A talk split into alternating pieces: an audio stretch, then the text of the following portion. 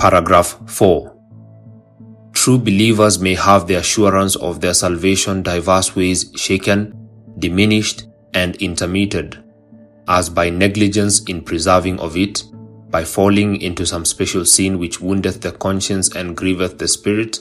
by some sudden or vehement temptation, by God's withdrawing the light of his countenance, and suffering even such as fear him to walk in darkness and to have no light. Yet are they never destitute of the seed of God and life of faith, that love of Christ and the brethren, that sincerity of heart and conscience of duty out of which, by the operation of the Spirit,